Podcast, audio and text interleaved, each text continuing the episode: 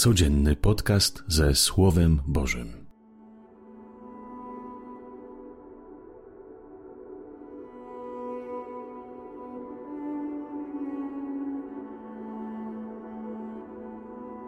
Panie, bądź moją stoją, bądź moim odpoczynkiem.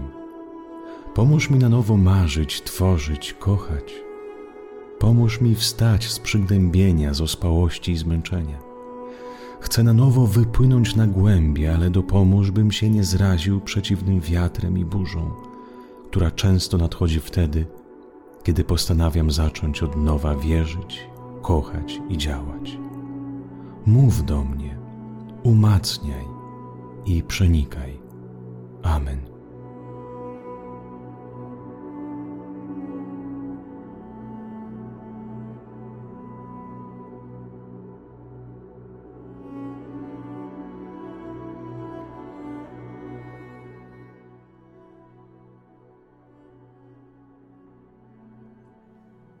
Z Ewangelii według świętego Łukasza.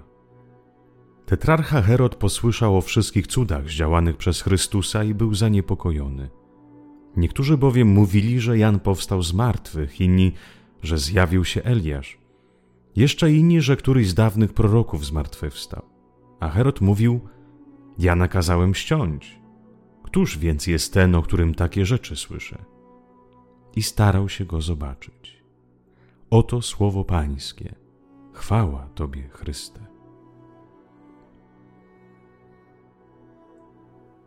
Ciekawe jest, że dobro może niepokoić, zamartwiać. Herod słyszał o cudach, o dziełach dokonywanych przez Jezusa i serce jego się niepokoiło. Wiemy, że Herod ściął głowę Janowi, pomimo tego, że go lubiał i przysłuchiwał się mu, ale jednak duma, mania wielkości, życie bez reguł doprowadziła go do czynu, którego być może nie chciał i nie planował. Słyszał o dziełach Jezusa, spotkał się nawet z nim wtedy, kiedy Jezusa pojmali, ale nic nie zmieniło się w jego życiu. Nie miał poruszonego serca, nie pomogło mu w przemianie jakości życia. Są ci, którzy się nawracali, jak celnicy, prostytutki, ludzie, którzy dzięki słowom Jezusa odkrywali w swoim sercu jakąś nową moc, nowe chęci do przemiany życia, nowe siły do rozpoczęcia swojego życia inaczej, z nową wizją i perspektywą.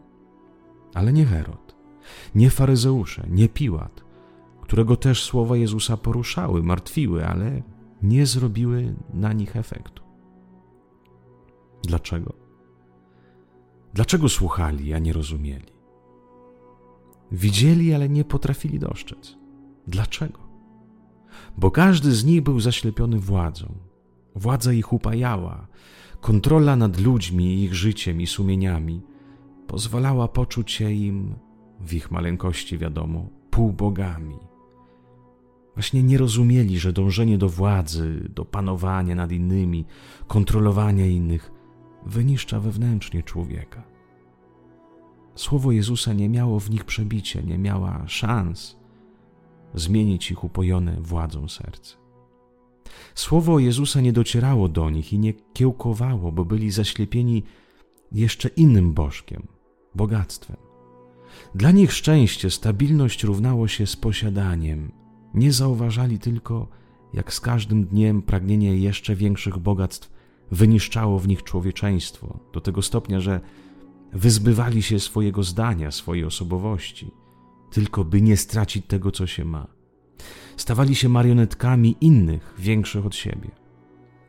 Herod i Piłat na przykład bali się cesarza, a faryzeusze natomiast, nienawidząc władzy okupanta, weszli na koniec z nimi w spółkę tylko i wyłącznie po to, by zachować siebie.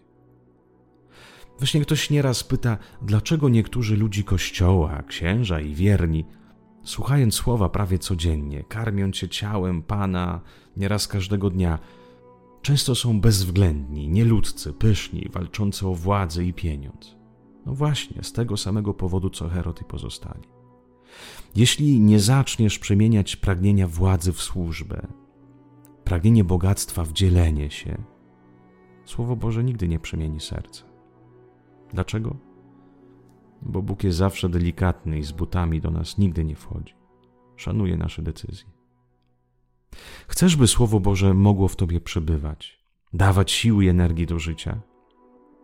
Postaraj się przestać wierzyć, że szczęście polega na tym, by być Panem i władcą oraz że kasa zaspokoi Twoje każde pragnienie. Przestań w to wierzyć. Zacznij, jeśli wiadomo chcesz. Zacznij spróbować żyć inną perspektywą. Jeśli na przykład masz władzę, a na pewno każdy z, nią, z nas ją ma, większą czy mniejszą, to sprawuj swoją władzę tak, by pomóc docenić, dodać skrzydeł innym, zamiast przygaszać i kasować. Jeśli dotychczas Twoje nastawienie było na inwestycje i zarobek, to nie tracąc tego i drugiego, nastaw się na inwestycje w miłość i relacje, w przyjaźnie. A zobaczysz, jak nowa siła, która pochodzi od Pana, pokaże Ci nowy świat, nowych i pięknych możliwości co do Twojego życia. Życzę Ci miłego i dobrego dnia w poszukiwaniu mocy Pana i w nasłuchiwaniu się Jego Słowu.